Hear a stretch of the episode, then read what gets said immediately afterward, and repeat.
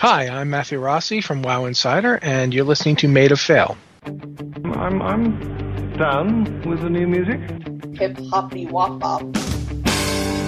Made of fail. We were unpopular before it was cool. Come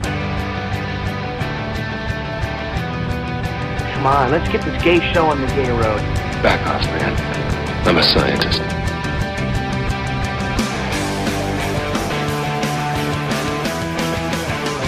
It makes sense now. Yeah, it's all falling into place. Of course, that place is nowhere near this place. No, it's not made of fail. This is made of George, episode one, and this voice is actually surprisingly easy to do. I don't know why people have a problem with it. Um, anyway, welcome to Made of Fail, episode whatever. Got a great episode for you this month. Um, I'm joined by our returning champion, Matthew Rossi from WoW Insider. Hello. Actually, you know what? I And- to tell you something before you introduce. Hmm. I used to call, I used Oh. to be in a band back in the uh, back in the, the old days when I was a lot thinner and a lot younger, and Uh-huh. we, we did mostly you know Slayer covers and stuff, heavy metal. And I, I discovered the easiest way to do that voice is to think of Cookie Monster because it's it's it's really the easiest way to do it. It's like a Z is for cookie. That's good enough for me. Hello, words. Um, actually, I don't even need to do that. I could just do this like this because I don't need to think about anything. I just have the natural gravel going. Yeah, that's actually kind of the, the that sounds like you've got like the throat node from uh yeah, I don't have a throat node, so I have to kind of force it. I can't really do this. It just sounds like I'm talking like a bee. Sort of like natural auto tuning. Nature's auto tune.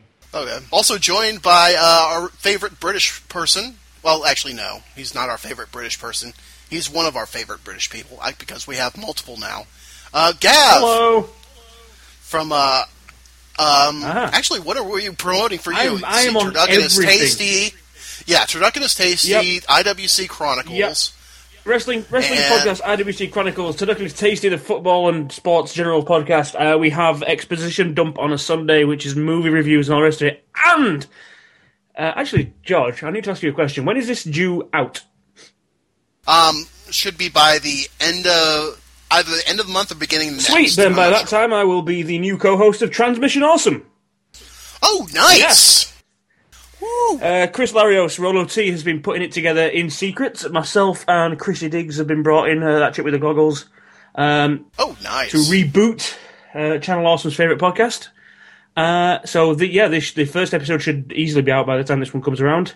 Uh, first episode is uh, Made of Fail's favourite, Linkara.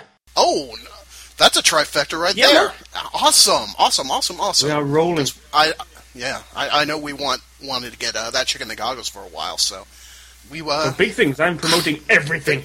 promote all the podcast things. man. and this is like this, only the second time I've ever been a guest. If I ever if I want to get on a podcast, I've got to host the damn thing. Yeah. Well, now that you're busy enough, that I don't think you need to.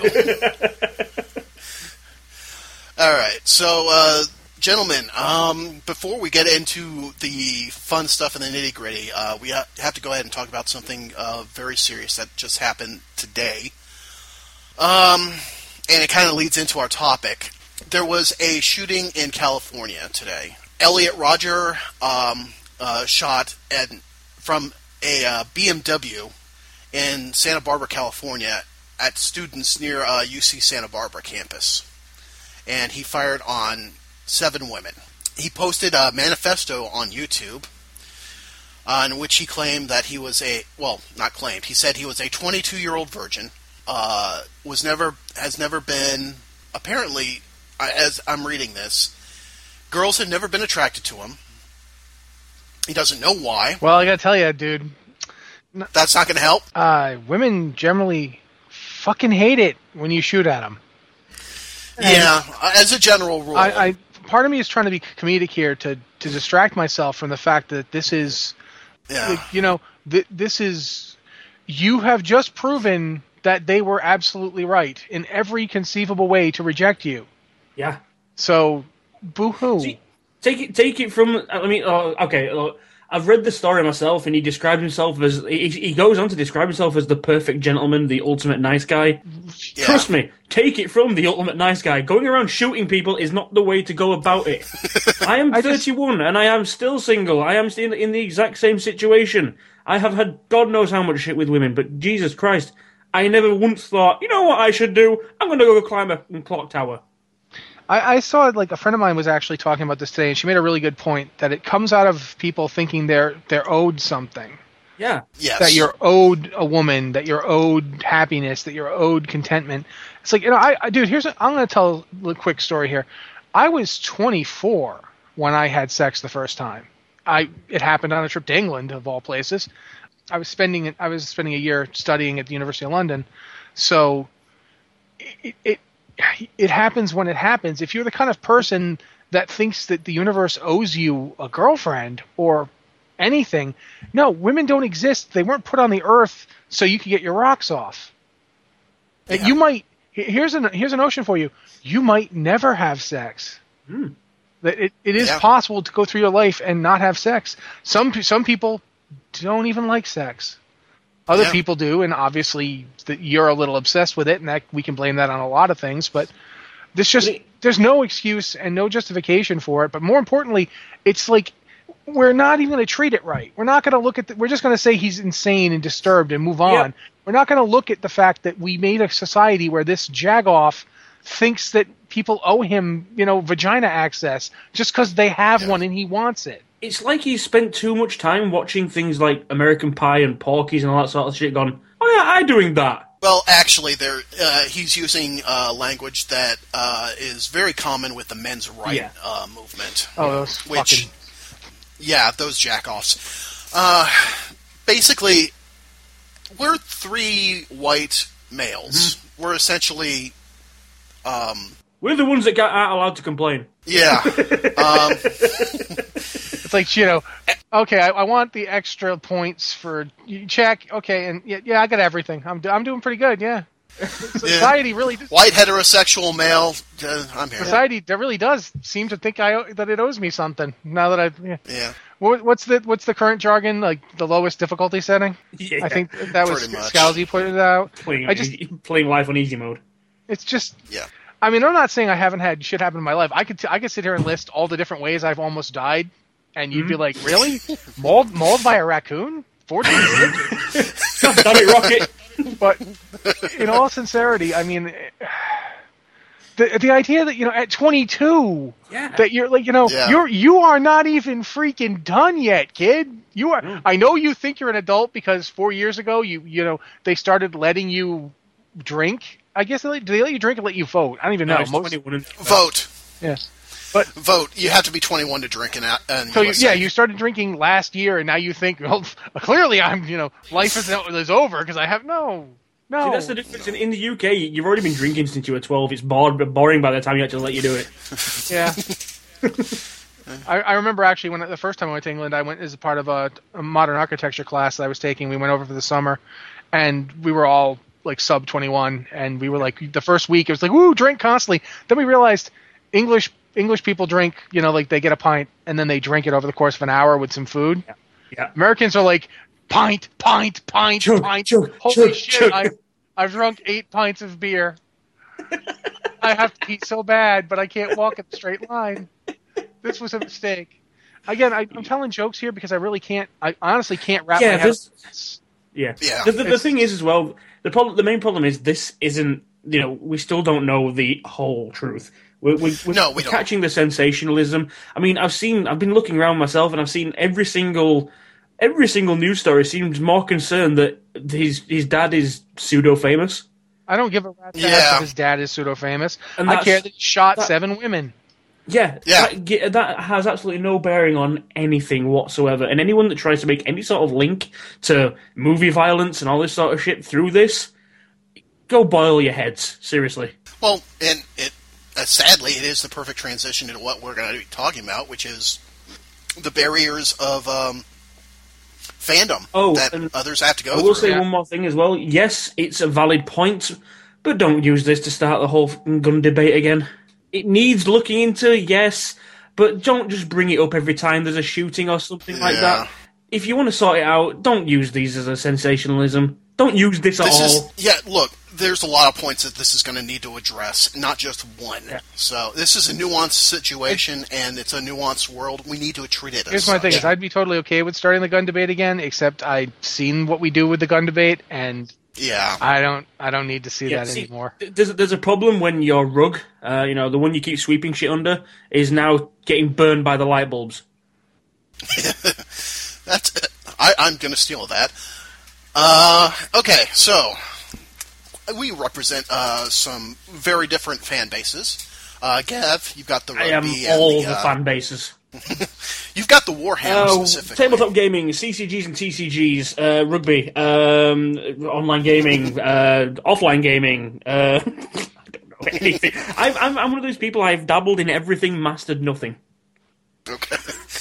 Uh, Matt, you uh, you do uh, the wow. You also also a tabletop gamer as well. Yeah, comic Um, books. Comic books. Uh, I'm also comic books. I also uh, I not going to say I speak for the LARPing community, but I've been a part of it. I've LARPed. Uh, okay, good. So, one of the biggest things that I think is a barrier is that it seems to be done by, you know, white males. Wearing fedoras and neckbeards. Yeah. Let- Let's actually. And, uh, I don't know if you guys saw this. There was a big interview this week on Polygon. Um. It was an op-ed about. Do you guys know who Rob Pardo is? Uh, sounds familiar. He's the chief creative officer at Blizzard. So he's the guy behind Hearthstone, WoW, StarCraft, everything. If it's got a creative component, he's involved. He uh, did a speech at MIT's Media Lab, and it was actually not a bad talk. And he was talking about diversity in game, and he was talking about how Blizzard approaches it versus other game companies. And Polygon, the Polygon piece, the op-ed talked about how Pardo basically said that their focus is on fun and gameplay and not narrative, and that they don't really they just try to make games that appeal to the stuff they think is fun, and they're not really about engaging with social issues. And one of the things he said that was, was that you know he they know they're aware they have less women developers, but they just don't get the applications. Which recently someone did another thing debunking that, but we'll we'll talk about that later. One of the, the points that a lot of people made, and, and it's become a big deal in the WoW community, was that basically they're kind of passing the buck. They're basically saying, well, we don't really want to talk about social issues, but people aren't social issues if your game doesn't have we're talking about diversity and representation in the game world which is what the players the fans of the game want to see they want to see it because they want to identify with it. Like if you love something like we'll use something that isn't wow as an example. Say you really love comic books. Yeah. and you're a black kid. Who who are the heroes you look up to? Who are the people you can look at and say i'm like that because that's one of the, the nichelle nichols made this really great point. When she, when Nichelle Nichols was on Star Trek, she met Martin Luther King, and she told him, "You know, I'm thinking about quitting. I, I have this movie role coming up, and I I really don't I don't get a lot to do on Star Trek." And he was like, "You can't quit. You absolutely cannot quit. You have to be on that show because you are on that show every week. You're not the maid. You're not a servant of any kind. You're a professional woman working alongside, you know, people of different races as an equal. And we need that. We need people to see that. That's the case with a lot of this stuff. Is you, it, the representation needs to be there because it allows people to identify with it. It allows them to feel like they're part of it, and we're not doing it. The, the only problem with that sort of well, I understand that thinking. The only problem with it is that we've seen what happens, um, you know, in, in, in comic books, in uh, in other forms of media. As soon as somebody says, "Oh well, we should represent this demographic," Well, that's exactly no, that's exactly my point. You don't don't represent into- a demographic. Yeah, Don't make a character. That's the biggest. That's the flaw. They make characters that are women because they're women. yes, yeah. and that's the problem. Don't one of the biggest comic books that came out in the past couple few years in terms of people debating the, the storylines of it was Batwoman. Mm-hmm. Mm-hmm. And Batwoman was extraordinary because they decided to make this character, and it was a ill-advised idea when it was made during Final Crisis, not not Final Crisis, fifty-two. They just like you know we're gonna have a le- we're gonna have lesbian Batman. But when the actual comic book came out, the creator was like, no, who is she? What does Yeah. she do? Why does she do this? Why is she running around fighting crime? He made her ex-military and tied her into that whole "don't ask, don't tell" bullshit. Mm-hmm. It- Yeah. There was really like a lot of effort put into it. We don't need characters that are just women. We need this- characters that are women who do things. Yes. See, this is the thing. I've actually, I mean, those that have followed me on Twitter, you've heard me ranting and raving about trying to write and all this sort of stuff, um, and do my own sort of stories. And I, I have been actually making a, an effort from, uh, you know, from from my own point of view of making sure that well, this, this the cast that I'm writing for is basically mostly female. But th- th- if there's one thing I did, I, I made sure that it's hard to explain. You build a character like you build a building. You start with the foundations, the why it's there, what it's doing, or what what its function is, and then build up. You don't say, "This is a casino." You know, you, you, same way you, you start with the base of a character, their motivations, their you know why why they're there, what they're doing, how they're reacting. Not this is a woman. You know, you, with a trick. That's what she does. That's her thing. I mean, it's a, you know, it's not even a question of you don't have to worry about whether or not she's a woman. You don't. That's Exactly. I think that's the big the problem we, we have is that we, we try very hard. We forget that they're that women are people. Yeah. Yeah. women are people. They they don't they don't go around saying all the time, "Woman over here." That's like the biggest problem with like any of it is you know there's there is an old saying is like that you know people have problems with feminism because they have problems with the very basic prem- the b- very basic proposal that the idea that women are people. You know, and that means they they can be dicks. Yeah, that means they can be good people. That means they have ideas and flaws and things they want out of life that are completely unconnected to their you know plumbing. That doesn't mean that that they're what that being a woman isn't important to them. It isn't part of them. It absolutely is and should be. It just shouldn't be every time you write that character, she shouldn't go, and I as a woman think. Yeah. women don't do that. Women mean, don't go around telling you constantly, "Hey, I'm a woman." By the way, did you know? Yeah, I mean, I, I mean, I was, I was straight up admit, you know, I am, I am not what you would describe as a feminist. I am also not a misogynist. I'm, I'm just, uh, I'm, I'm just, you know, I'm an equal opportunity offender. Um, I don't, I don't pick people out because of their women. I don't pick people out because of their color. I don't pick people out for for any reason. You know, it's, it's just everyone's everyone. You know, get on with things. The, one of the best stories that I, I've, I've heard is that, well, it's a pretty famous one now, is that. Um, one of the greatest female uh, movie roles, uh, Ripley from Alien, was actually written as a man. Yeah. And they just cast Sigourney Weaver in the role. And I'm not saying that, oh, well, it's okay because it's a woman playing a man. No, it's not. It, she, she's become a rounded character because she's a, she's a woman in a role that's not written to be a woman. Not written to be a man either at that point. It's been re- you know, it's been rewritten as gender neutral. But she fits into that role. She, it's not sexualized. It's not bullshit. Basically, I mean, Well, sexualization is oh, oh, oh. another problem we've got. We could spend Yeah. some time talking about because that's that's you know that's the other issue Yeah. here. If you want to talk about certain certain fandoms, especially if you can't go to a convention without somebody wearing a T-shirt talking about how you ruin things just by the mm-hmm. by the virtue of existing, that's I- some bullshit. Yeah. That's, I will say, I don't. I mean, I, I, I'm trying to say this in the in the most respectful way possible, but there are also situations where there are women out there that aren't helping the situation. There All are a number. this, man. When you've got when you've got a T-shirt that strictly that specifically says, "I like my girl my girl geeks like I Yeah. like my coffee. I hate coffee." Like you know what, dude? There isn't a bag in the world big enough for all the fuck yous I want to give you. Yeah, that shit's out of order. But And that's I mean, it's not dismissible either. I, uh. I'll I'm not, I'll shut up in a little bit and let you talk. I'm just going to say uh. this part. There's just no separating that mindset from the community and saying, well, it's not the community. It's just those people. No, because we're not doing anything to stop them. No. Yeah, that's the biggest thing is that we as uh, as a as geeks as a community have to police our own, and we have to say that pos- behavior isn't acceptable yeah. in any way, shape, or form. And I, we're getting better about it, but we're still not doing it. It's still not completely gone, so we still need to keep Where we're getting better, where we're getting better at it, quite frankly, we're getting better at it because we're getting our noses pushed into it. yes, You know, people like Gail Simone come Which along needs and to push happen. our noses Yeah. into it, and it's like, no, bad fans, bad. Um, th- and it's like there's there's some creators out there who say some heinous shit too, though. Yeah. yeah. Uh, what's the most recent? Um, what's his name? The Blade Rider, Goyer. Yeah, with Goyer and She-Hulk, man. Uh, the worst Oh, part man. about that, did you read what he said? Yeah, I did, I, and I'm I like, couldn't wait, you understand how this guy thinks that insulting 90% of his audience is a great way to promote a film. Here's the thing. I honestly think he was trying to critique the mindset back when the character was created. I really do believe that that's what he was trying to do.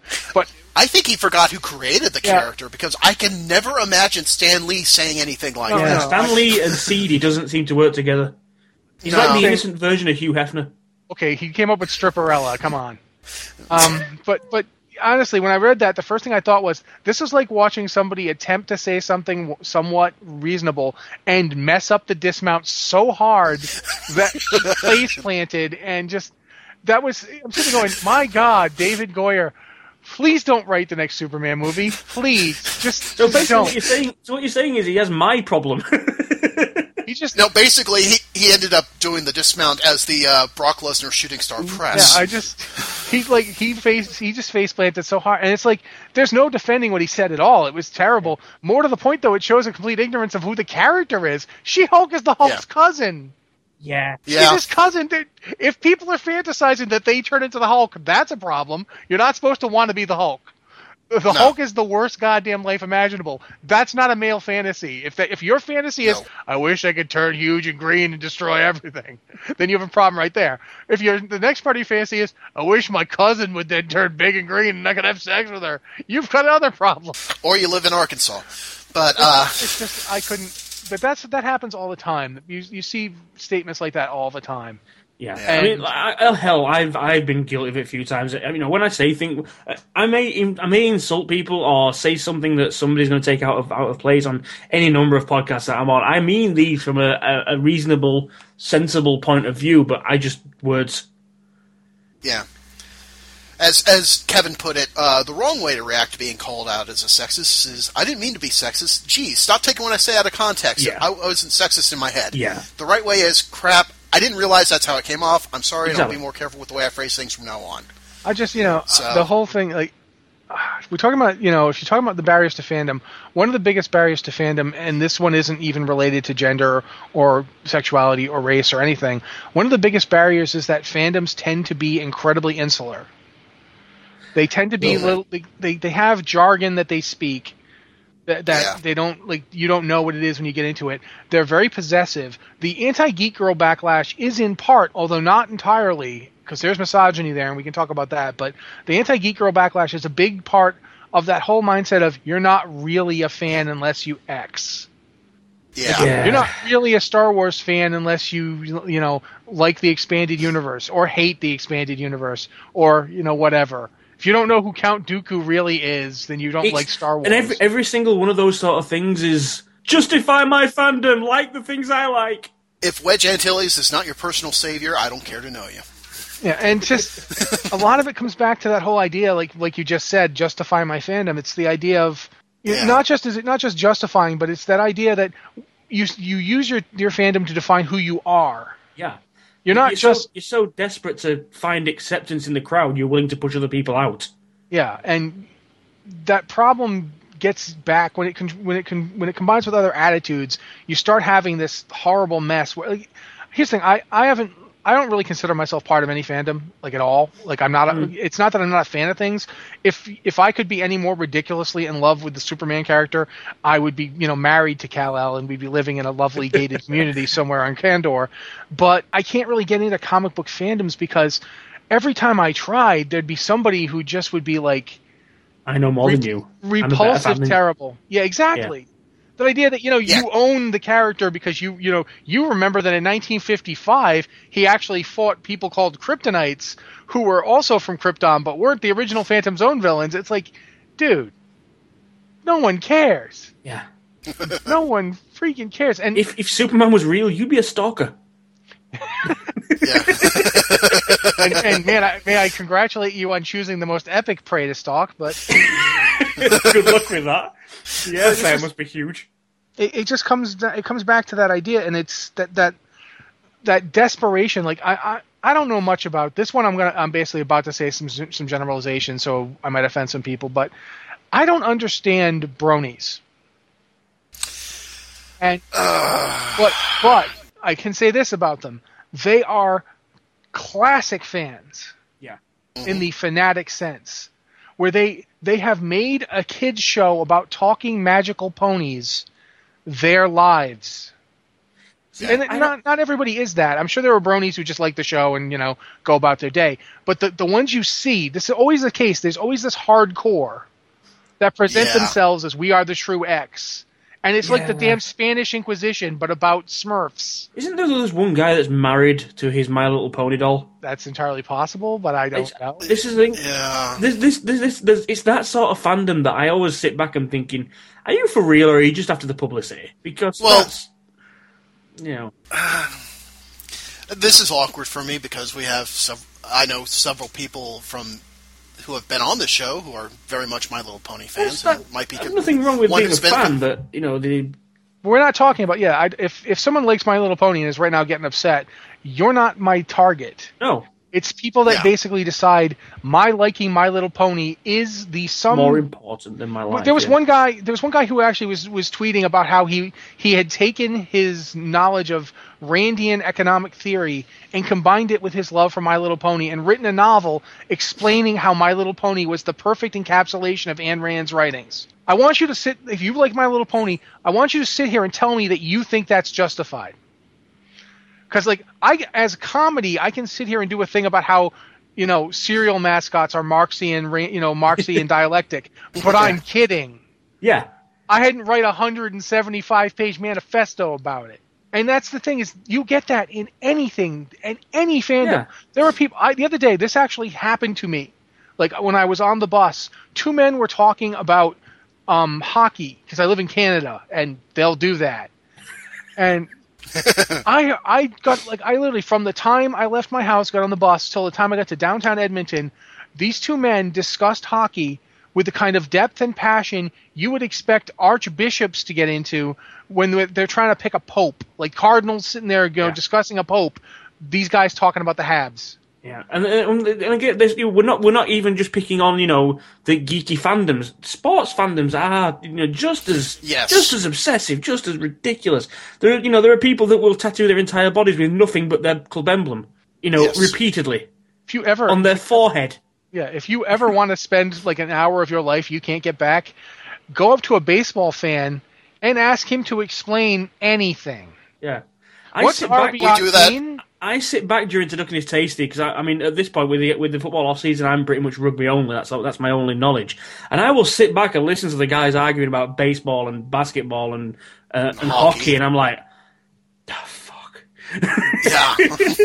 I I remember like sitting. I remember sitting in a bar uh, in Kilburn near the near the Tricycle Theater, sitting in a, in a pub, and a guy is telling me for three hours about Manchester United.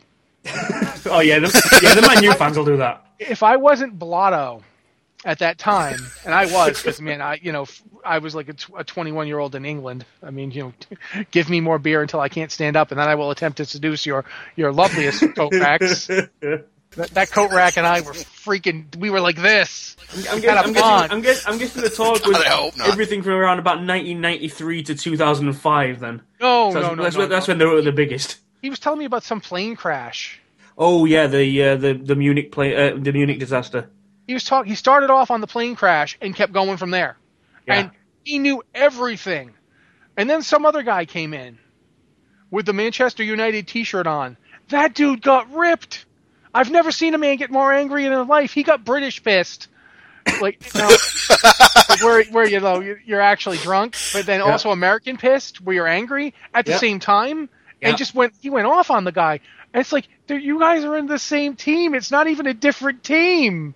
It's not like he, he didn't even come in here in your rival team. He came in here in the shirt of the team you like, and you hate Yeah. him. Yeah, because he, he probably likes a different coach better than. The... It's it's the same. Like that's the the same thing. Like you know, I swear to God, like I half expect sometimes that there'll be a new Winnie the Pooh movie, and people might get into violent arguments about Tigger versus Piglet. Because that's that's how people are about this stuff. yeah. Yeah. I think the most concerning thing about the Bronies is um, when they attempt to co-opt a children's show and put an adult flavor onto Yes. it, so to speak. When they make it very, very gross. Yes, that that is the For thing that bugs me the most. I mean, look, I'm a 31 year old that every week goes and plays a children's card game designed for ages six and up. But at the same time, that's the crowd that I'm in. This isn't a, you know me heading down to Mothercare, finding all the dolls I can and stealing them from children. Um, Yeah, it, I gotta say that it's not just the sexualization that's kind of creepy. Yeah. It's the, it's the outright theft of something that is for children. Um, being they're not comic sharing fan- this with the kids; they're, they're taking it from them. Yeah, being a comic book fan is kind of weird in that way because that's what happened to comic books in the 80s. Yeah. Comic books used to be for kids, and you know, if you liked them as an adult, cool, but they were for kids. They, you know, you were children would be reading them. At least the superhero comic books. Of course, there were always, you know, there's always been independent comic books that were different, but in the 80s, uh, and I, I'm laying this one straight on Marvel fans. This is Marvel's fault. You guys are the ones who did this.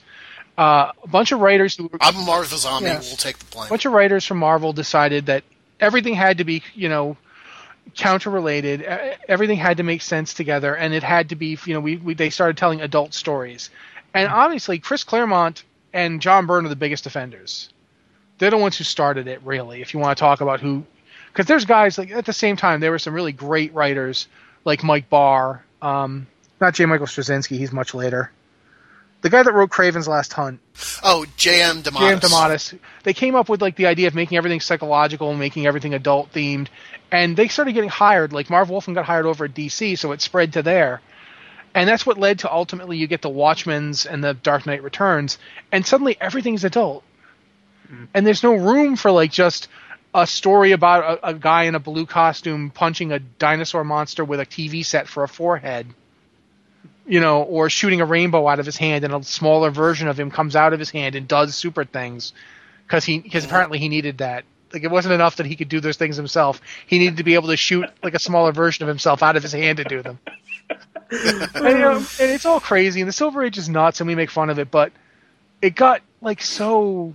Like I remember being like ten and going into comic book shops wanting to buy a comic book, and a dude fucking ranted at me for like twenty minutes about how vibranium didn't make any sense. How do you transport vibranium? The Antarctic version of vibranium actually destroys metal. How could you possibly transport it? And the if the Antarctic version of vibranium vibrates metal to the point where it disintegrates, and the Wakandan version of vibranium absorbs vibration, perhaps the vibrations from the Wakandan vibrations are going to the Antarctic piece. Perhaps there really is only one piece of. And I'm like, I'm 12 years old and I just want to buy a comic book. what the hell is wrong with you? I didn't say at the time. I was really just. I was actually amazed that he knew this much about vibranium. It pretty much set me on my course for life. It's, it's, a, it's, a, it's a, a weird thing when you sit back and realize you know more about this fictional material than most scientists know about iron. Yeah, yeah, that would be uh, that would be sad. It- it- There's one person in the world who actually seems to get like mileage out of it. Kurt Busiek seems to just actually get like you know jobs and write, writing materials out of this. So it's Yeah. good that he does, but everybody else we're kind of we're we're, we're kind of sad people. Yeah. yeah, I mean, this, if, Busiek and Mark Waid. if you, yeah, if you go much. into the into the deep dark, you know, of the fan bases, especially the ones with the massive laws behind them, the guys that will sit and debate over things that do not exist. Comic books are comic books are one. The other major offender that I know of, Games Workshop. Actually, you know what? Honestly, I've been watching a lot of podcasts lately, uh, and one of the things I'm noticing is that you can get like a 45 minute angry discussion about a guy named Dolph Ziggler. yeah, Really easy. Real, yeah, people will wrestling's hate getting there guy. as well. wrestling at this point wrestling has has villains that are not villains in the state of like wrestling used to have villains that they would be wrestlers who would be heels now wrestling actually have villains in that everybody in the fan base hates this guy who writes wrestling uh, the guy named tony russo i guess Uh, yeah, Vince Russo. everyone hates this man like, it's it's Yeah. amazing because to he, me because he murdered WCW but that's and TNA. TNA. that's the point is like it's you didn't think of it when when you were a kid. You didn't actually think of wrestling as something that had a writer. I mean it did obviously it had but but man nowadays it's just so it's so upfront about it. Like wrestling practically Yeah. admits you know yeah this is all scripted. Of course it's all scripted. We'd be dead if we weren't scripting this. I'm throwing a 300 pound man off of, a, of like a eight foot rope. What do you think's gonna you think if i actually threw him head first onto the ground he would survive? No the guy weighs 420 Actually- pounds. Of course, we're setting this up. I'd kill him otherwise. And they do actually die quite frequently. Yes. Mm-hmm. Well, But yeah, it- it- this when that mentality, that mindset, that you know, I know more than you, therefore I'm better, or I care more about this than you, therefore I'm better. When it combines with stuff like you know, an inability or unwillingness to present human empathy towards other people, whatever their gender, race, or identity happens to be. That's when you got, you know, people can't get into the fandom, women can't get into the fandom, gay people can't get into the fandom because the fandom like actively hostilely rejects them and acts like it doesn't. Yeah, it's it's not even. It, it, to be fair, there's also it's not just the fandoms; it's the actual, especially the the ones around the games, the online gaming, the um, uh, the, you know your your Warcraft players, well, your MMO players in general. Really, if you're not good enough to Yeah. raid, you get Oh, the fuck out. Um, the the League of Legends community is toxic to a man. Um, as I already mentioned, the Warhammer. If you ain't top tabling, you're a scrub. Get lost. Um, the the trading card games, um, Yu-Gi-Oh, Magic, all these sort of guys. If you aren't playing the right combo the right way, you're wasting my time. Go away. And no one knows how to build a, uh, you know build that community. It's it's literally eat or be eaten. Um, there's no going easy on the on the noob. You know, it's you'll fucking be awesome or I don't want to know you. I, I part it, it kind of has a feeling like hazing. Yeah, the, the, literally uh, in most games that I've played now, the term casual is an insult. You cannot be a casual gamer anymore. Yeah, uh, that's Unless- actually one of unless- the.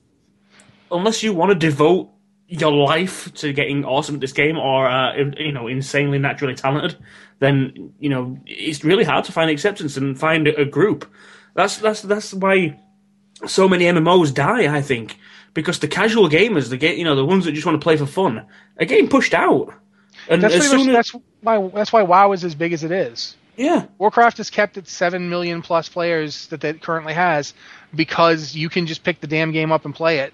And hmm.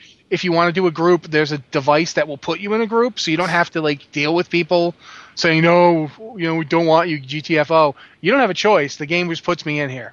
yeah And if you just get rid of me, there there's problems with that. It'll take you longer. You you can't just do hmm. that. There's I think a lot of it though, it comes back to like there's attitudes that are inherently toxic. It's not just the elitism thing. There's there's a tendency to just if something is your identity, there's no desire to share it. Mm. There's no desire to like let in the people that are not already in it. There's no I, I was I was talking about this with somebody else the other day. It's like saying that if you really love something, say you lo- you absolutely love just anything, we'll we'll, use. I'm going to use MMOs because it's the easiest one. Say- Say you love an MMO, you absolutely love this game. You've been playing it for years. You you buy the tie-in books. You you know totally collect all the stuff that tells what the lore is. You read all the interviews, and you start noticing that you know you're not represented in the game at all. There's nobody like you, nobody you can identify with in the game. Yeah. And not only is there no one like you and no one you can identify with, but the people making the game have flat out stated that they're not going to do that, that they're not even concerned with that. They're not interested in putting anyone like you in. That's a blow. Yeah I mean, there's a reason. There's a reason. You know, MLK told Nichelle Nichols to stay on Star Trek because people seeing people like them on their media in the things they consume, it is inspiring to them. They, there was a real interesting uh, study the other day that pointed out that you know minority children don't get anything like the ego boost that white children get from comic books. White Yeah. kids love comic books and comic book movies because they see themselves, mm-hmm. and my minority children do not, and they don't get the same boost. Yeah, I could definitely see that.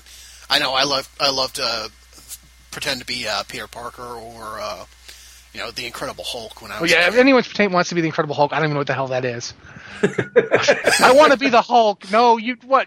That's like just saying you want to smash things. I mean, great, but is that really something to aspire to? Just get a job to in be, to, destruction. be, to be fair I mean I pretend to be the Hulk every morning when I get up Is it really pretending, or are you just Well. kind of? There's less green, but it's mostly the same. But it, it- it's also a problem when it's get when you, I mean if we if we take the the next natural step on from what you've been mentioning there with the MMO guys, when you don't see yourself um, in the you know in in the game or represented, it's also the next step on when you realize that you're probably more more invested in this fandom in this you realize you know you you see this as a as the fandom as the product and kind of ignore the underside, you know, the, the guys behind it that are creating and, and all this sort of stuff.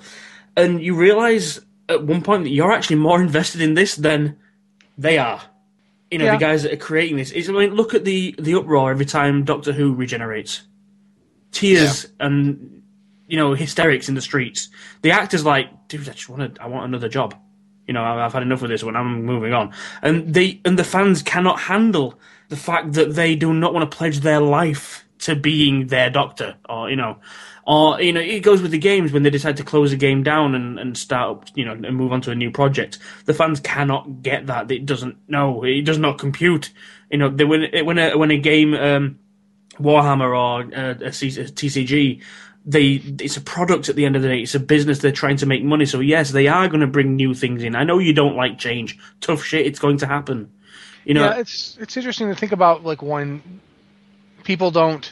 It's not just that people don't get that this is a game, and that that you know that their investment is pretty high, but it's also that they they're unwilling to let other people be invested. Mm-hmm.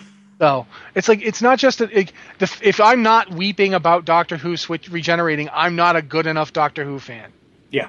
You know, you, well, I, you know, I cut myself when when David Tennant left the show. I burned his name on my back with a branding iron. I had plastic surgery to turn myself into David Tennant.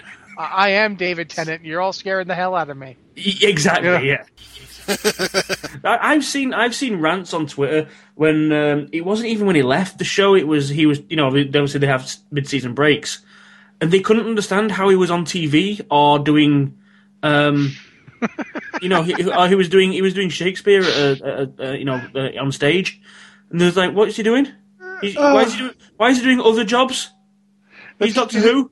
You just made me think, like, seriously, they're literally going, why is Doctor Who suddenly a Shakespeare? Yeah, Like, they They- thought it was an literally- they couldn't Doctor get- Who.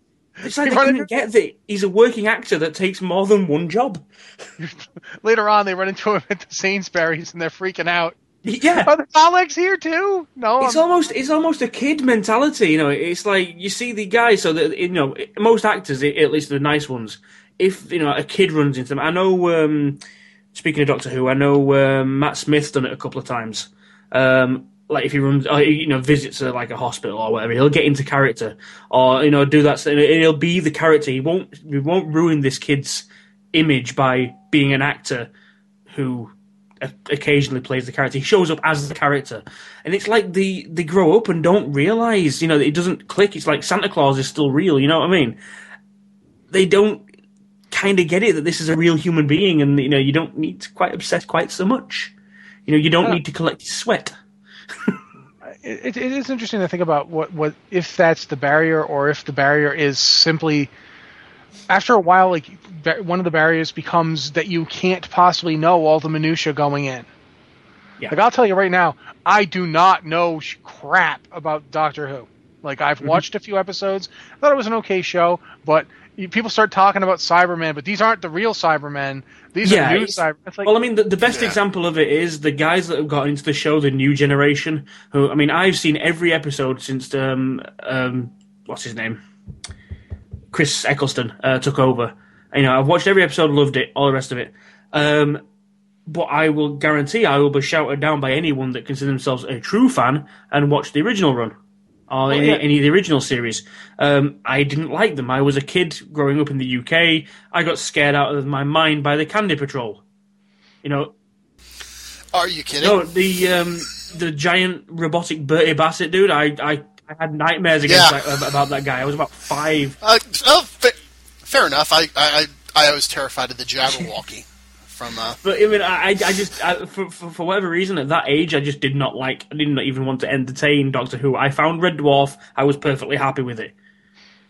well you made the right choice at the time uh, but yes, definitely. but I mean, you know, it's it's it's that way with a lot of things. Like you know, we, we were talking about wrestling earlier, and I don't know who any of the current wrestlers are. Yeah. I barely know who the '80s wrestlers are, and I kind of grew up with those guys, but I didn't watch a lot of wrestling. Honest, I don't when- think any of the '80s wrestlers know who they are either. yeah, well, there's that. But I mean, like when when my friends who do like wrestling talk about it, I'm always sitting there going, "Huh." And it's like it's like that for like you know if you're a Star Trek fan, like I this here's a, here's a good example. When they rebooted Star Trek, when they did the J.J. Abrams movies, I now have a very easy way to start a diversion if in case I need to like you know transform into a superhuman for some reason. Like if I have to change into my Cl- out of my uh-huh. Clark Kent outfit, all I have to do is say, "So what do you think about J.J. Abrams Star Trek?" and then leave. because they they won't notice I left.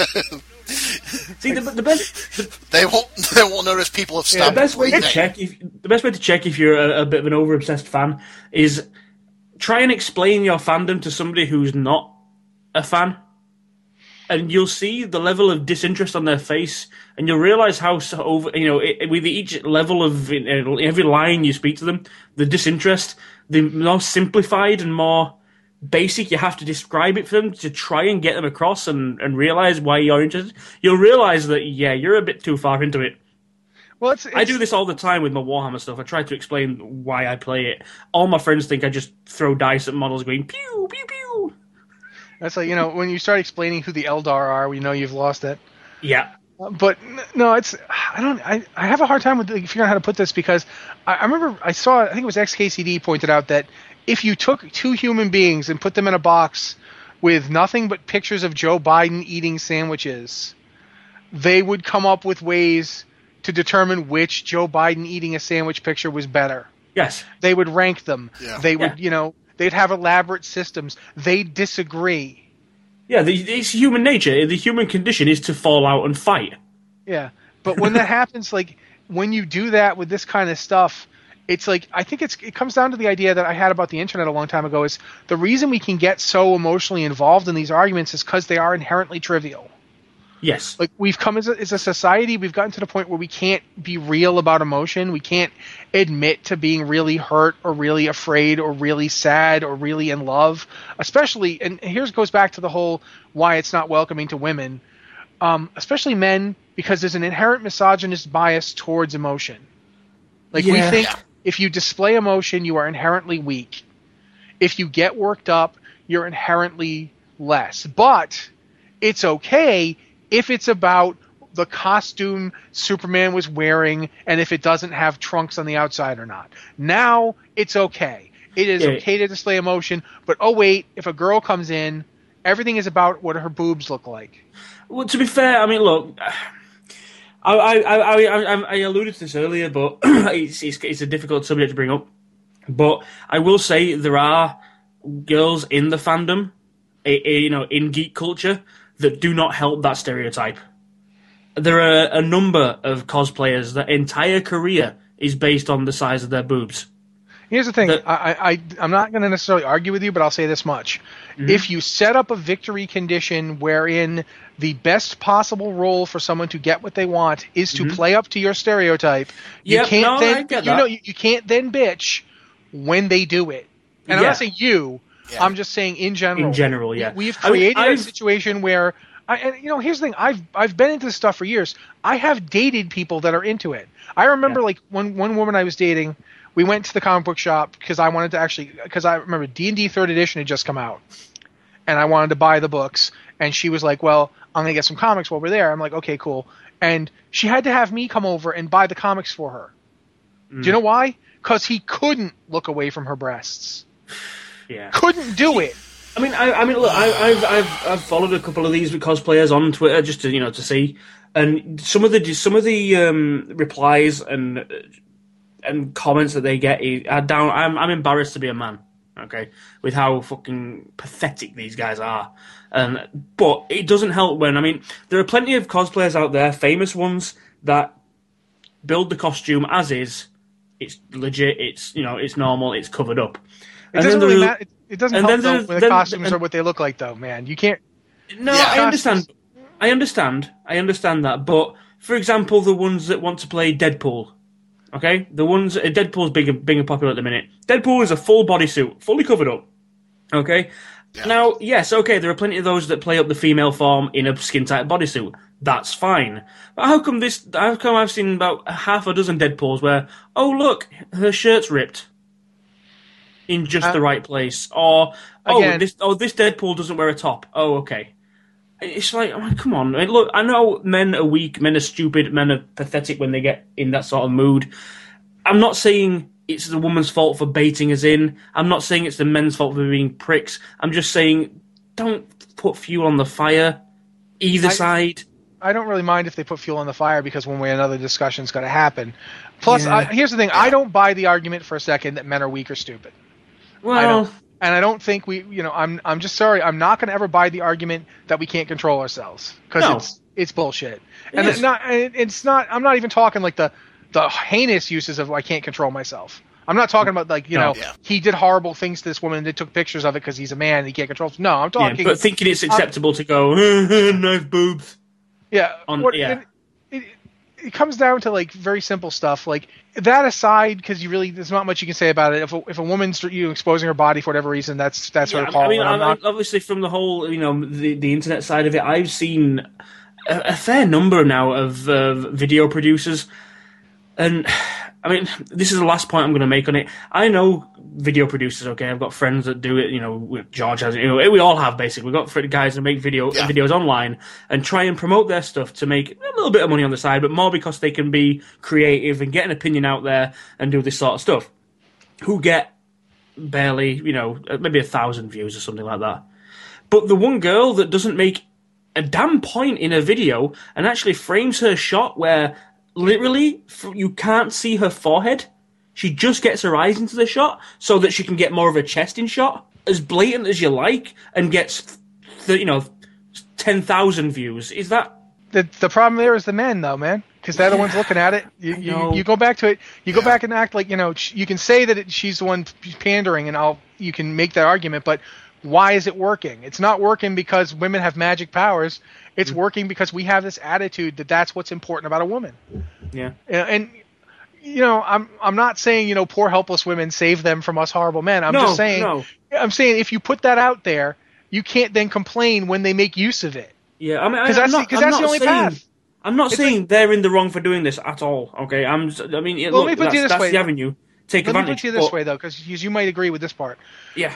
What would happen if she didn't use a video of herself at all?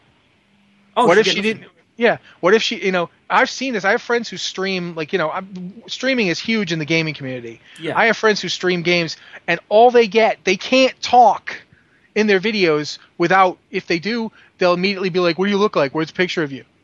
It's like Yeah. it doesn't matter what I look like, man. I'm not here. I'm not I trying to show.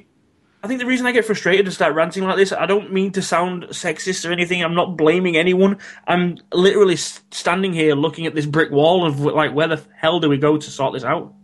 I don't Because- think. Here's the thing: is I don't think you're wrong to to point that out. I'm, I know it's real. I've I've watched the same videos you do, man. I've seen it. But I've also seen like we had a we had a woman who did videos for WoW Insider. Uh, her name's Panzer. She used to do the weekly news recap. She was on the show King of the Nerds. If you've ever seen it, Uh, yeah, I, I, Yeah. I, I never saw it, but I heard of it. she used to, we used to get comments every week. All she would do in her video, all she does is stand there, mind you. She stands there. You can see from like her head to her knees. That's what she would do in the video. She would stand there, or she would sit there and she would talk. And I, I'm an editor on the site, so I, I control what comments get up, and I, I can delete them and ban people. And my God, Yeah. did we have to ban comments on her? Like we Yeah. we could not let people comment. We couldn't let them. It didn't matter what she did. It, it you know, it didn't matter if she like you know if one week she wore a shirt that had even a little bit of cleavage in it. Boom, Yeah. gone. You couldn't. And, Yeah. and it's like that's a shirt she could wear outside. And it's just uh, so. It's, it's I'm- I think it's that's just the internet. Unfortunately, it's it's the anonymity that breeds this, this the hate and Here's the, the thing, though, is we, we think about arrogance. that, though. We, we argue about that, the whole idea of internet anonymity, but as I'm starting to go through it, these people will sign their names. Oh yeah, but they Yeah. still don't, but they still feel untouchable because what until you gonna do until, about it? until then they like you know two years down the road you get an email from them saying can you delete all my comments on your site that i left because you know it's coming up on seo searches and i'm like Haha, sucker you really should have left that comment should you Yeah, because we get that that's that's one hmm. of the things people forget that there are consequences to their actions and that's kind of interesting too that yeah. Well, that's that's the thing. Not anonymity. It's, it's as if they think that whatever they say, it's like the it's like the twelve year old kid playing Call of Duty and screaming at everyone he can because what are you gonna do? yeah uh, well what i did was not play call of duty with 12 year olds that's that's the see that's the clever option, you know. No, it's not even. It's like it's actually unfortunate. I, I think multi multiplayer online gaming is one of the most interesting and fun things you can do gaming wise, Yes. but it's also one of the most painful and agonizing things you can do to yourself. Like when when Mass Effect Three came out with its multiplayer, the Mass Effect 3's multiplayer is better than Mass Effect Three is. Like the game itself, the storyline of it really kind of ends on a note that is not fun for you if you're a player. In my opinion. But the multiplayer is fantastic.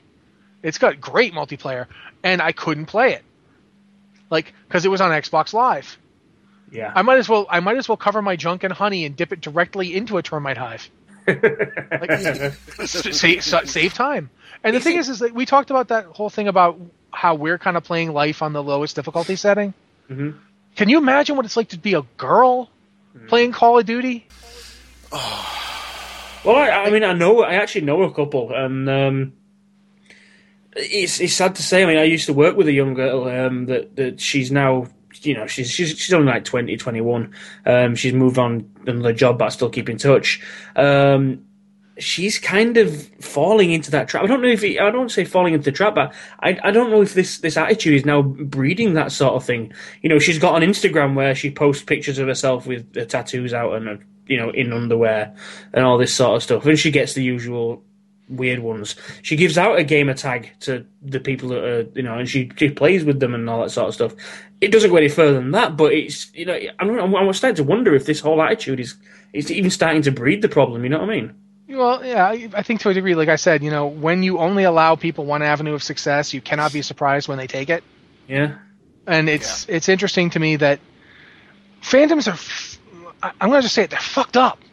Like think about what we Yeah. do, and and think about the ones we're in, and how you know. For a moment, let's try and not put yourself outside of it. I'm going to put myself in the middle of it. I know so much fucking shit about comic books published in the 1950s. Yeah. Like holy I- Christ! I could, I could, I could go through the the amount of. I, I, I would, I would dare say I've probably got the entirety of the Warhammer 40k lore stuck in my head. I could go through things that aren't technically supposed to happen for another ten thousand years. Yeah, people pay me to explain what dragons do and who they've who they've had baby dragons with. I have been paid to write articles going, well, this dragon, Deathwing, was originally the aspect of Earth. His name was Neltharion. The Earth. I got paid to write that. Like, you know, that's pretty screwed up. It's kind of wonderful in a way that we can be involved in this kind of stuff, that we can care about it, that we can think it's great, and we can share it with people. If we share it with people, I want to be an expert on fiction and not Yeah. hoard it. You know? well, like the thing is, like there there are some, you know, we were talking about the fandoms like they're all terrible, and they're not. I mean, I'm talking about them that way because I'm, I'm pretty much talking over you guys constantly because that's what I do. That's fine. But I mean, it just there have been some great stuff that have happened in fandoms, like that whole you know Batman kid thing in in San Francisco. San Yeah, that was pretty. yeah. That was pretty friggin' balls. I mean, that was pretty, pretty good. I mean, it, it's weird, but you know, sure, turn the whole damn city into Batman, into Gotham City for the kid. Fine, I don't care. See, but- the main. Go on. No, go ahead. I'm, uh, I'm, The main, the main thing I, I look from any fandom, and this is what this is the thing. I get scared when people take it too seriously. At the end of the day, it's something you love. It's something you're into, invested in. Yes, don't take it too seriously. The first rule of Warhammer is you are playing with toy soldiers. Accept it and move on. You know. yeah, you know. But at the same time, I, I get at least with Warhammer, I kind of get why people get so invested because they're literally financially invested. well, yeah. I I have I to get know, out because it's too expensive right now. I know people who've been playing Warhammer for years. Um, when I lived in San Francisco, I, I lived in a lot of different places. San Francisco is one of them. Do you guys know Robin Williams plays Warhammer? Yep. Yeah, Uh, Robin Williams, supposedly Bruce Willis, uh, Vin Diesel, um, and But also thing. Williams, though, I can tell you about him because I saw him play. nice. Like I saw him come into the store and play Warhammer. That dude has a lot of Warhammer figures. Now, Mr. Williams can afford all those Warhammer figures. He's doing okay financially. I am not spending forty thousand dollars or whatever on Warhammer, which you could do. Oh, you can well, do that. I mean, I I mean, most people fair- will only have like 500, 600 bucks worth, but Yeah. I mean, if I went through my, I've been recently thinking about selling some of my stuff because it's I've just no room for it all. Um, and I was looking at it and thinking around. I'm thinking, yeah, I've probably got a few thousand pounds worth of stuff here. yeah, Um, easily, easily it's there- possible. There, it's because uh, Games Workshop at the minute they they're, they're almost not a miniatures company anymore. They're just making bigger and bigger models, and obviously, when like one Walker is like seventy pounds for a model, a single plastic model, Yeah. to get out. It's like, like, another way to put it is this: I have a friend who tried to get me into Warmachine, and the relatively cheaper version. That's exactly why he's in Warmachine because he couldn't Yep. afford he couldn't afford to get into Warhammer because he couldn't afford to spend the money to be competitive. When I And started playing, when I started playing Warhammer, it was about ten pounds for a unit, a, a unit of ten, a box of ten Marines. Um, at this current stage, it's now twenty pounds for five, Yeah. and there's only But I about mean- a ten year difference there. So And the thing about that though is that's not competitive. no, If you want to actually play Warhammer against people who play Warhammer, you need to spend more money than that. You need It to step it up pretty hard. You you'd have to at least at least spend to use American money. You'd have to spend at least two two hundred bucks oh yeah, if you yeah, wanted to fight against you wanted to play against people who play all the time. Yeah, it, the, the, the, yeah. It, it- I mean, a lot of people justify it by saying, "Well, it'll cost you a lot more to get into golf or something like that." You know, I'm, and I'd be willing to argue that playing golf is a pretty big barrier to entry. yeah, That's why rich white people do Yeah. it. well, for one thing, you need a big golf course. I don't have one of those, so Yeah, you better find access to one. At least Warhammer, it's a table, and you don't actually have to have like full sized. That'd be kind of great though if you had a full sized battlefield you had to go to to play Warhammer, Like and you actually had to move. Yeah, you had to actually move real life size people around. I mean, if anything, I've I've actually like I say I'm not out of Warhammer. I still love the I still love the lore, and that's what what always dragged me in. I got brought I got pulled in by the um, William King Space Wolf novels, um, and it's always been the lore that I've looked at and, and interest being sparked me in the game. Um, but yeah, the, the, the, the fan base in regards to the, the, the cash and the sort of money that people will, will splash on this is ridiculous. I've started. I've recently just picked up um, the new uh, X-wing game by Fantasy Flight. The models are all pre-painted. They're all even. There's no fancy over-the-top rules.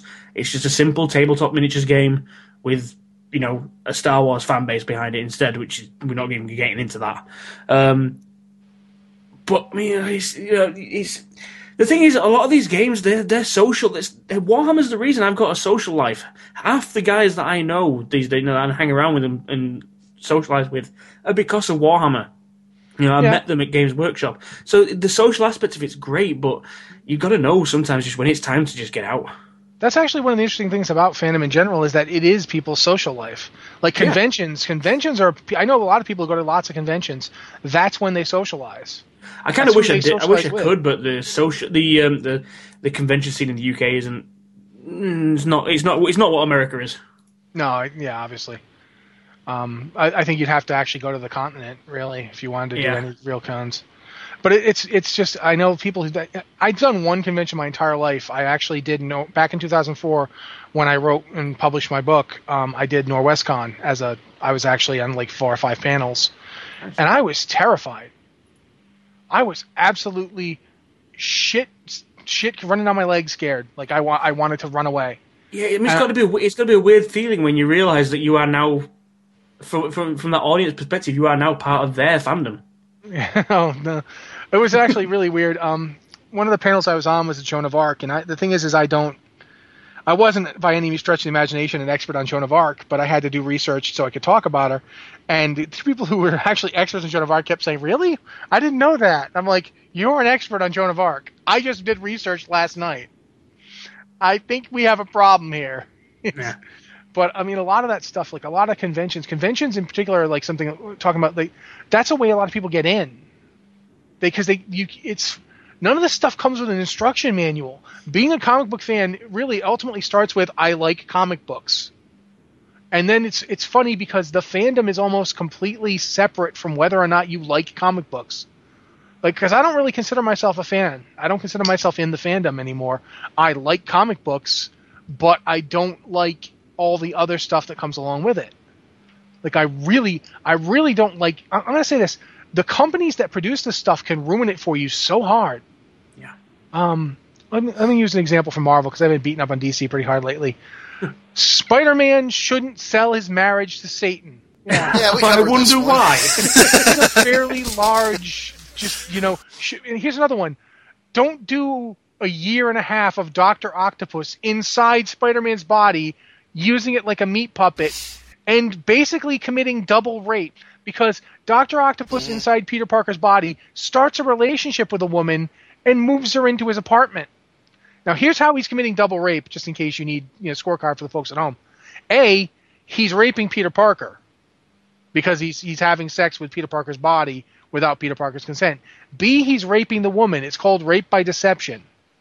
If you are pretending to be Peter Parker when you're in fact Otto Octavius in order to get sex from a woman, that's rape.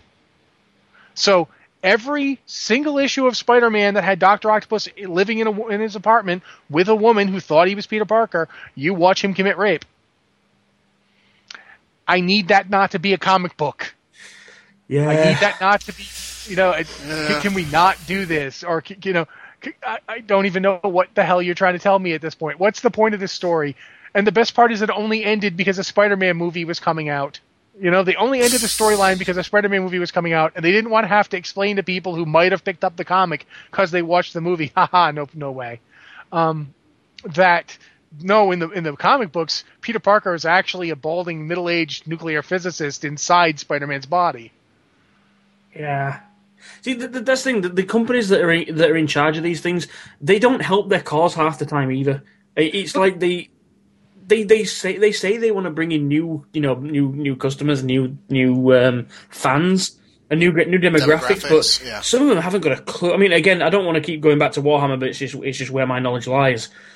They built an in- the, the Games Workshop. They built an entire um, product line that was instantly their third bestseller on the Lord of the Rings movies. Okay, just from those, even that first movie came out, they built an entire product line off it, uh, and it's still going. I won't say strong, but it's going. It, it's still selling. Yet you mentioned to them the number of awful movies that have been produced for, for, for Warhammer or for well, there isn't any for Warhammer as far as I'm aware, um, but for 40k, and the the excuse they always give is, oh well, if it's a bad movie, it'll put people off. Uh, Well, no, it wouldn't. It makes people aware of your products. God damn it! You want to you want to expand your fan base. You want more than just the you know the fedora wearing neckbeards to come in and scare everyone off. Then you expand. You you open up your fan base. You open up your product to new demographics. I'll tell you right now, the best thing Warhammer ever did was that video game, Yes, Space, Space Marine. Marine video game. Oh, in terms of getting oh, people to fucking- play Warhammer, because Space. Here's what you need. If you need to play Warhammer, you need to may have to spend a bunch of money. You want to play Space Marine, you buy Space Marine. Yeah, it's it's Boom. criminal that that game's like three dollars or something like that on Steam right now. It's a, it's a very good game too. Yeah, But I mean, that comes back to like you know, I mean, I'm gonna just pick on the elephant in the room. Let's let's pick on George Lucas because Alright. George Lucas George Okay. Lucas is the purest example of barrier to entry I've ever seen.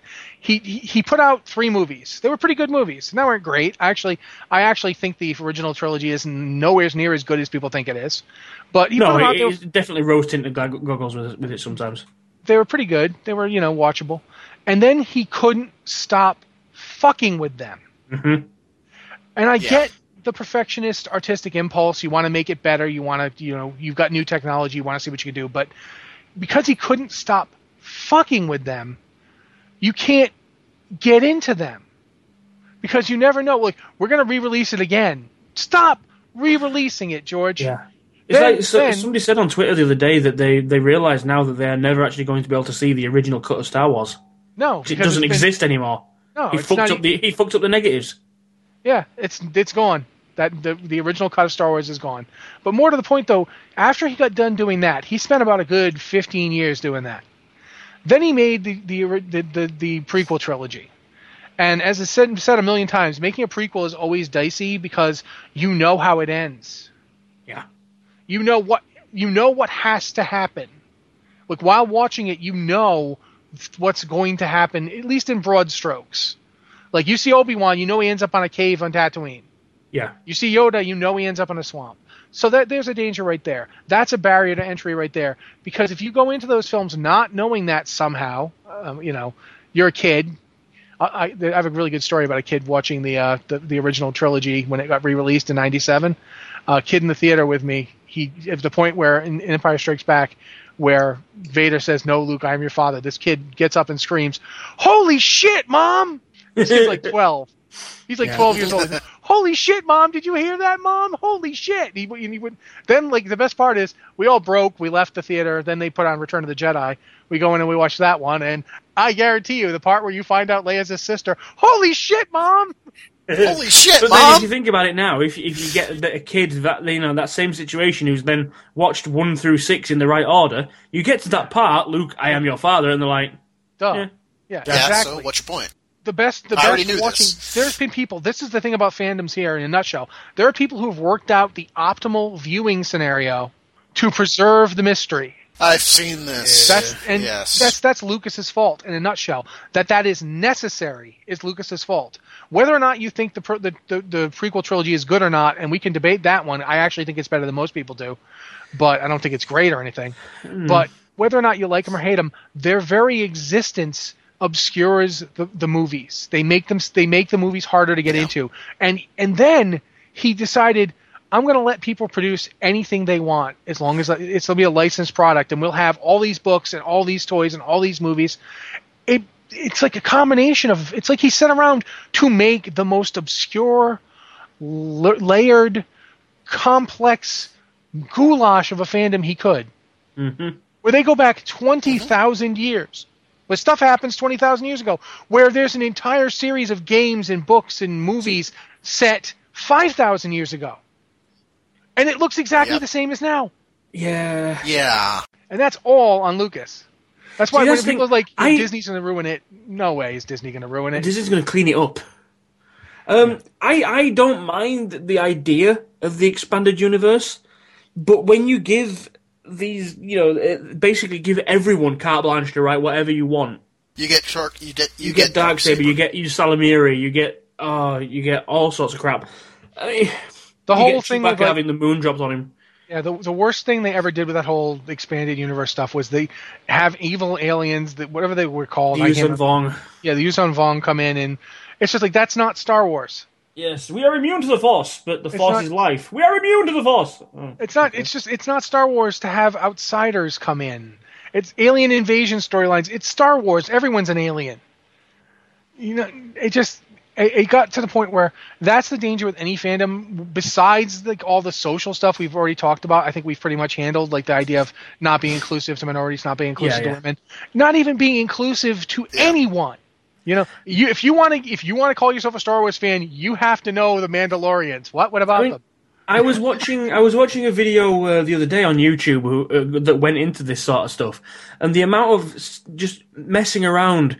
Um, if you've played any of the old Republic games, any of them, you know, even from the the Xbox One game, it's always been an accepted fact that uh, Korriban, in all the games, Korriban is the the, Right. the home of the Sith, the you know the, where the Sith rose to power, the the race itself. That's their home home planet. Yeah. Then you watch the Clone Wars, and for no apparent reason, it's now called Moraband because Lucas thought hmm, Moraband sounds better. He just fucked over what five, six games. How many? No more. No matter. How, no. Uh, sorry. How many uh, books? Uh, how many? And you can, know, you know, you can make the statement that he always made that you know the movies would be canon first, and he wasn't worried about that stuff. But you took our money, man. Yeah. It- know- it- I mean, even that when it's when it's when it's the your, yeah, exactly when it's your games. Even uh, books, okay. Look, the books. I know they. I know you can make money off the books as well, but that's just that. That I can understand. That's the Star Wars expanded universe was fan fiction on a professional level. Okay, but when it's the games that your company LucasArts has produced or been involved in, you've had say in this, and then you decide, you know what? Eh, I don't like that. I'm going to change it. Yeah, the thing with Lucas is eh, again, it comes back down to the same problem we get with the Indiana Jones movies, where you know he makes a fourth Indiana Jones movies, and suddenly there's aliens because because you know aliens are cool.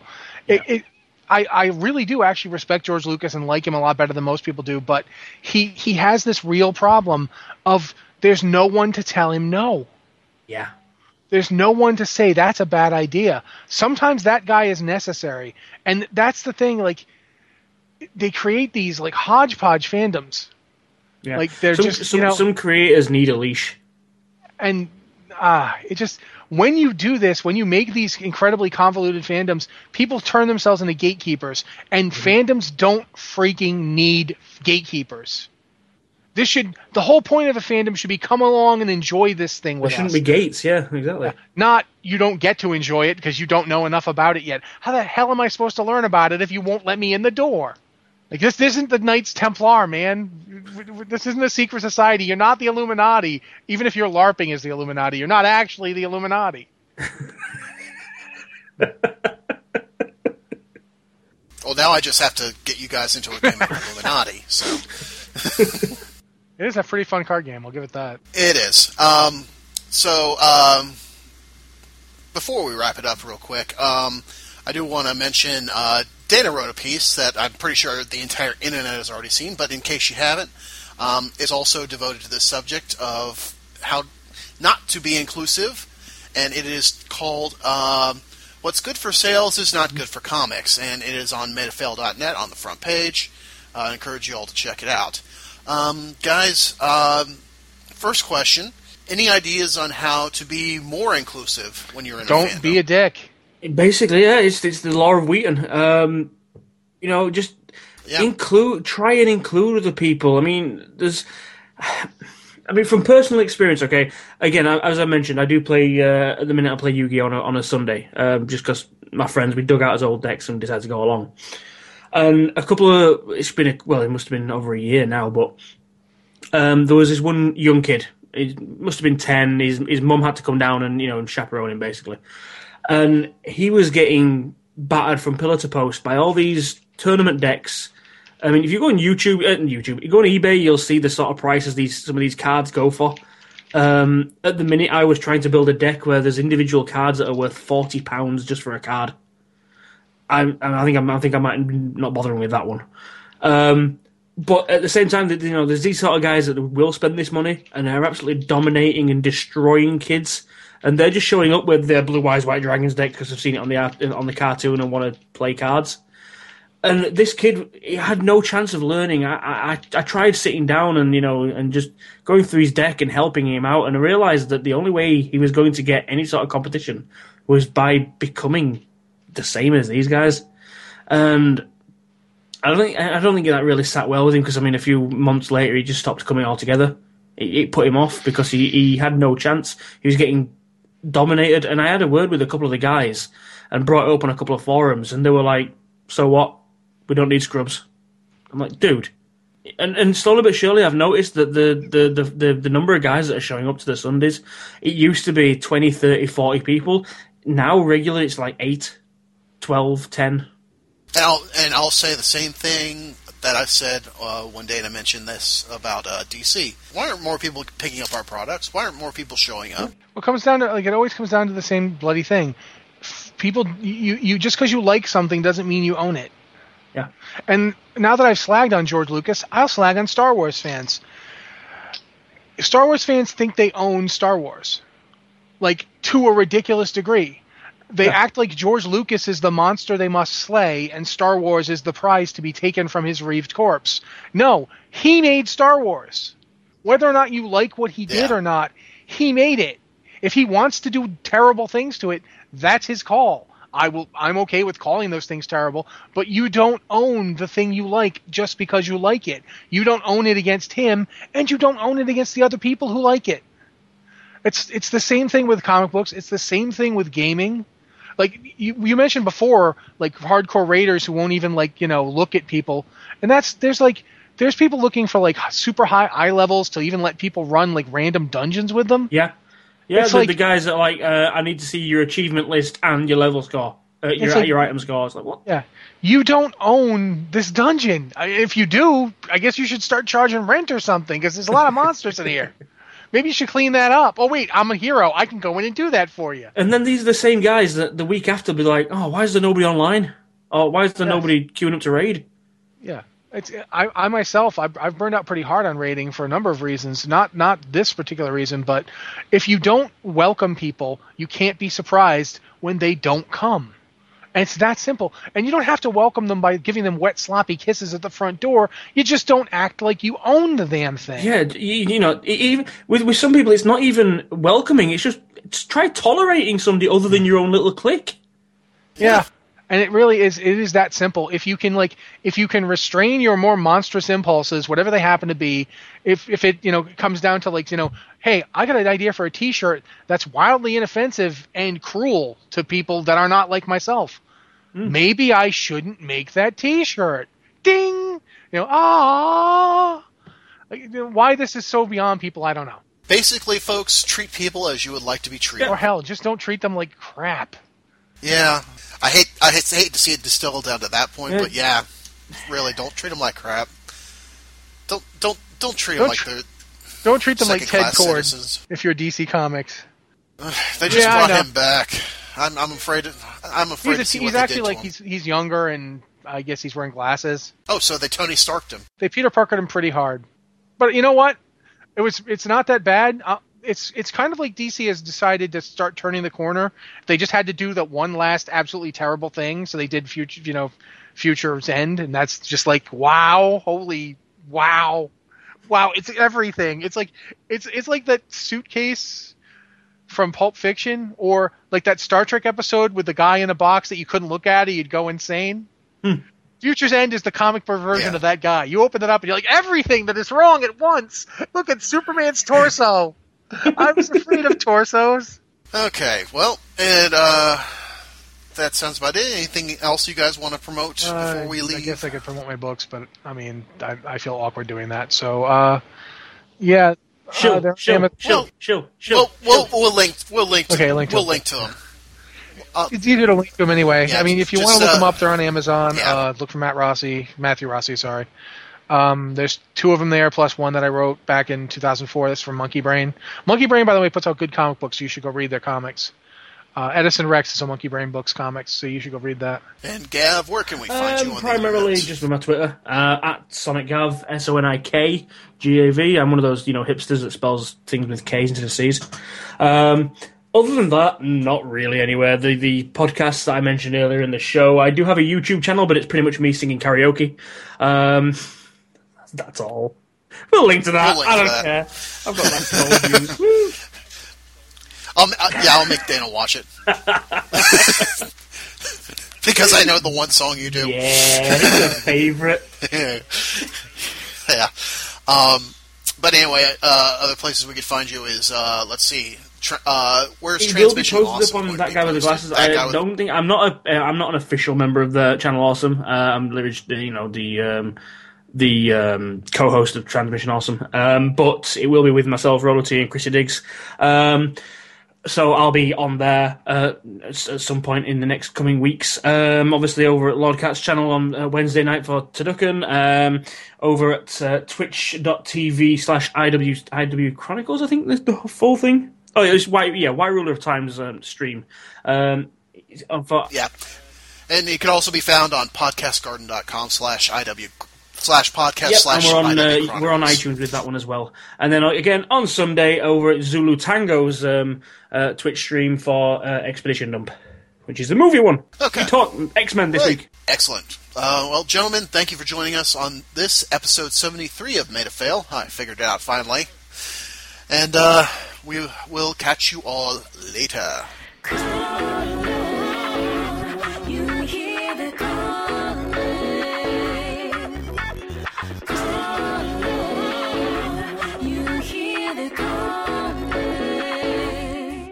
Hello, listeners. It's your editor, Devin.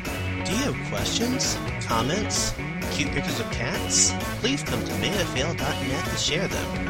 Madeoffail.net, all one word.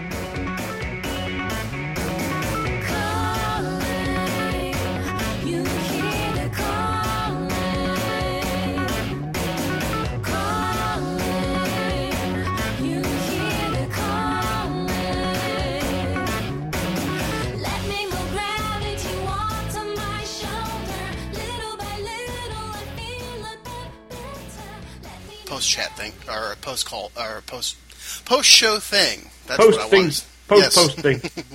New post cereal Yes. with more Godzilla than you ever thought imaginable. That would be awesome. Godzilla marshmallows. You think it would be, but in my experience, those marshmallows are actually made out of like mummy droppings or something.